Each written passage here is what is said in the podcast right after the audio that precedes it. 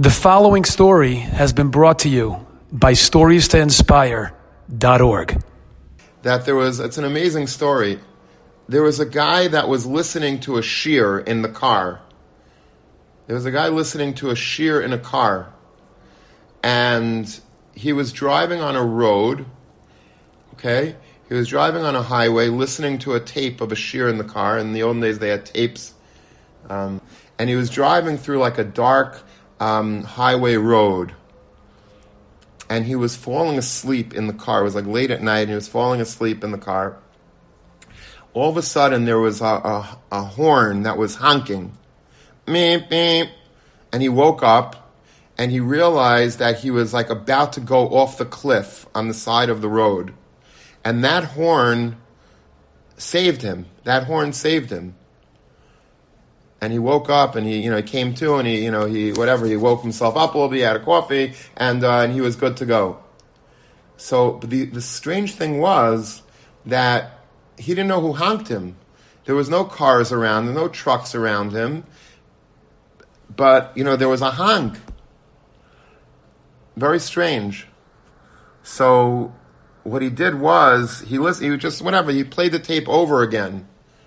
And just at that time in the shiur that was given 20 years earlier, let's say, there was a window open in that shiur, and there was a truck or a car that was passing by and honking at that moment in shiur.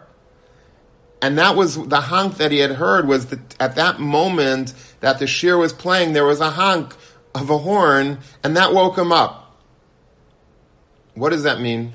It means that 20 years earlier, when that rabbi was giving a shiur, and there was a window that was open in the shiur room, and there was a crazy honking horn. Why did that horn honk? Probably at the time everybody was annoyed. You know, I can't hear the shiur. Why is there a guy honking outside? 20 years later, it was understood why HaKadosh Baruch Hu made that car honk because he knew that this guy would be driving on a road and he need to be woken up, otherwise he would die. So HaKadosh Baruch Hu made Hamagid Mereshis Achris, HaKadosh Baruch Hu knows the past and he knows what's going to happen in the future. So with his greatness, HaKadosh Baruch Hu made a horn, knowing that at that exact moment, this guy would be listening to a shiur and get woken by that horn. Isn't that amazing? It's an amazing story. But that's how everything is in life. Don't ever say, you know, man, life is really bad. I don't know why. Life is never bad. I know that people are going through a very hard time in life. But part of emuna and bitachon is understanding that HaKadosh Baruch Hu has a master plan. And we don't understand it. We're not going to understand what the master plan is in real time. Right now we don't get it. I know that.